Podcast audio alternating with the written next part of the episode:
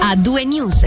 In apertura le tre condanne emesse oggi in merito a quanto accaduto alla casa anziani di Sementina nel marzo del 2020, quando metà degli 80 residenti si ammalarono di Covid e 22 di questi persero la vita. Alla sbarra il direttore amministrativo, la direttrice sanitaria e l'ex capocure. Il servizio è di Federica Bassi. La loro colpa è quella di aver intenzionalmente violato la norma imposta dal medico cantonale che proibiva attività di gruppo nell'ambito della protezione e della lotta al coronavirus. Era il marzo del 2020, periodo di massima diffusione della pandemia. I tre imputati ai vertici della struttura sono stati prosciolti dagli altri capi d'accusa promossi dal Ministero Pubblico, ovvero i mancati tamponi e tracciamenti e il mancato rispetto del distanziamento durante pasti e altre attività, essendo questi solamente raccomandati.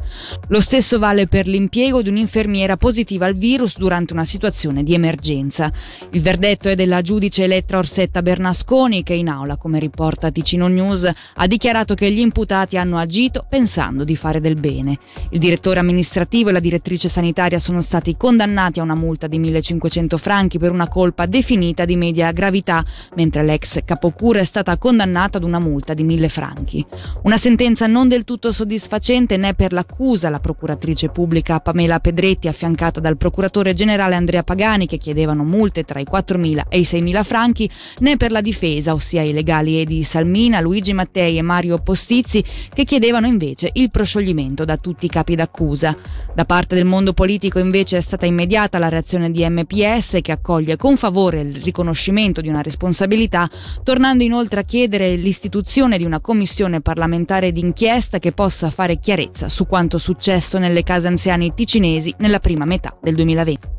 Sulla condanna nel pomeriggio si è espresso anche il sindaco di Bellinzona, Mario Branda. Come riferisce la regione, Branda afferma che un giudizio politico di dettaglio e definitivo sulla vicenda e sulla posizione del direttore del servizio anziani comunale potrà essere fatta solo alla luce di una sentenza cresciuta in giudicato. Non c'è inoltre un'esigenza di promuovere misure cautelari.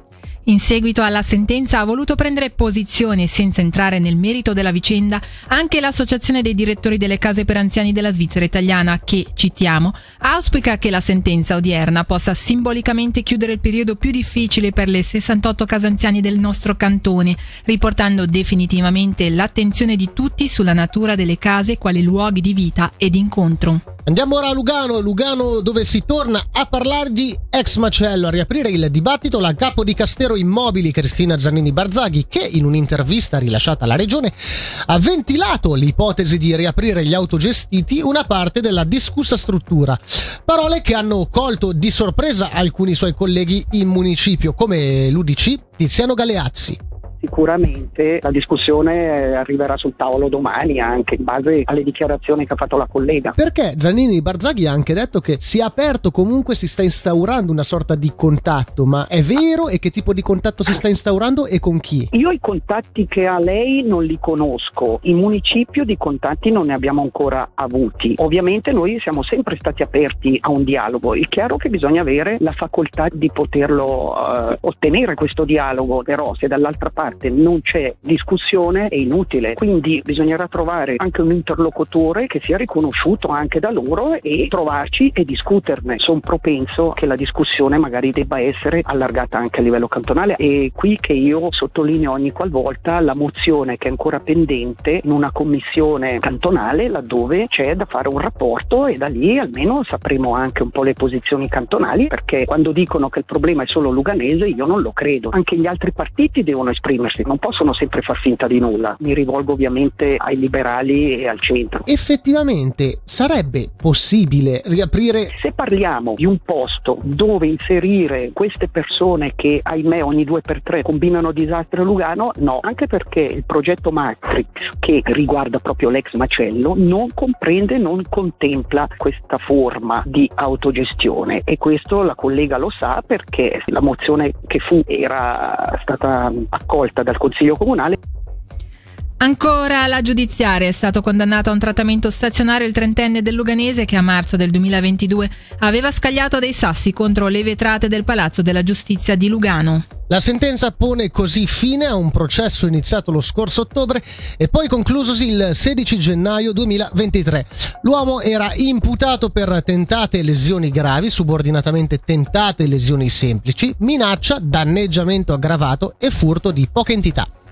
Cambiamo tema e ci spostiamo in Val Calanca, dove il 29 gennaio gli abitanti di Buseno, Calanca, Rossa e Santa Maria saranno chiamati ad esprimersi sulla realizzazione del parco Val Calanca. In caso di approvazione, il dossier passerà poi a Berna. Alla Confederazione spetterà infatti l'ultima parola nell'attribuzione del marchio Parco Naturale Regionale, il primo ad essere istituito nella Svizzera italiana. Al progetto hanno aderito, come detto, fin da subito i paesi di Buseno, Calanca, Rossa e nel 2021 anche il comune di Santa Maria per una superficie totale di quasi 140 km quadrati. Superficie che potrebbe aumentare nel caso in cui altri comuni del territorio decidessero in futuro di aderire, come ci spiega Henrik Bang, direttore del candidato Parco Val Calanca.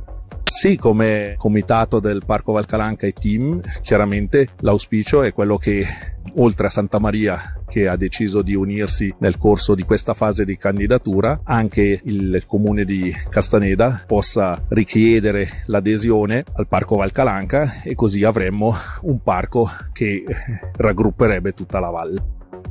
Il progetto del Parco Valcalanca è strutturato su quattro pilastri agricoltura, turismo, economia locale e ricerca, attraverso i quali vengono promosse iniziative e progetti all'insegna di uno sviluppo sostenibile. Per l'ente turistico regionale del Moesano il parco è un partner ma anche un punto di riferimento da e verso la filiera turistica della Calanca. Sentiamo il direttore dell'ente, Christian Vigne. Parco è chiaramente un conduttore interno, anche quindi ha sicuramente stimolato un'attrattiva del territorio della Valle Calanca che a sua volta ha richiamato a sé dei visitatori ulteriori, ha anche stimolato delle persone a mettere in eh, gioco la propria abitazione secondaria o ad accogliere anche nell'abitazione primaria ulteriori persone che vengono in visita e quindi poter anche ospitare con passione, con eh, la quotidianità della valle determinate persone che vengono a scoprirla, ma soprattutto anche diventare una fonte economica per coloro che nella valle abitano e quindi avere un'ulteriore entrata che possa sostenere chiaramente l'economia già della famiglia ma anche magari dell'azienda che appunto soprattutto si offre a livello turistico per essere un acquisitore. Collaboriamo spesso col parco nella promozione di quelle realtà che sono proprio rivolte anche alla popolazione della valle, soprattutto che sono quindi delle serate informative, delle serate o delle giornate che sono a contatto col territorio, quindi alla scoperta del territorio e che quindi vanno ad arricchire, coinvolgendo la popolazione locale ma anche chi viene da fuori, la conoscenza di un territorio che vuole sempre più essere scoperto ma non con la massa che viene a scoprirlo, quindi c'è proprio una collaborazione affinché ci sia una chiara identificazione del target che può entrare, tra virgolette, a scoperta di questo territorio e quindi valorizzarlo a sua volta proprio grazie a Torneremo a parlare in modo più ampio del candidato Parco Valcalanca perché proprio oggi si è tenuta una conferenza stampa in vista della votazione del 29 gennaio. Lo faremo nella seconda ora di A2 News attorno alle 18.10, mentre ora cambiamo tema, non è vero Michele? Esatto, cambiamo decisamente tema. Il vescovo in futuro non dovrà essere per forza ticinese. A chiederlo è una petizione che verrà lanciata domani dai deputati Maddalena Ermotti Lepori del centro, dal leghista Giancarlo Saitz e dall'ex presidente dell'Azione Cattolica ticinese Luigi Maffezzoli.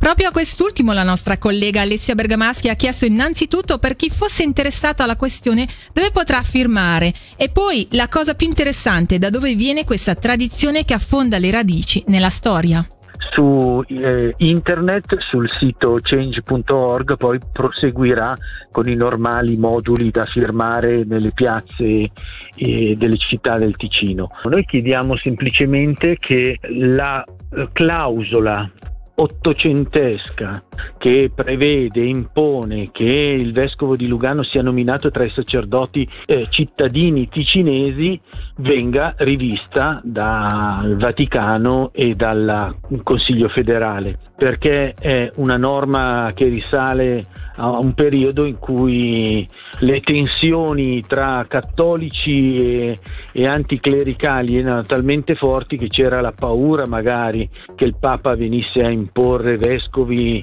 eh, politici in un cantone eh, sensibile come un cantone svizzero.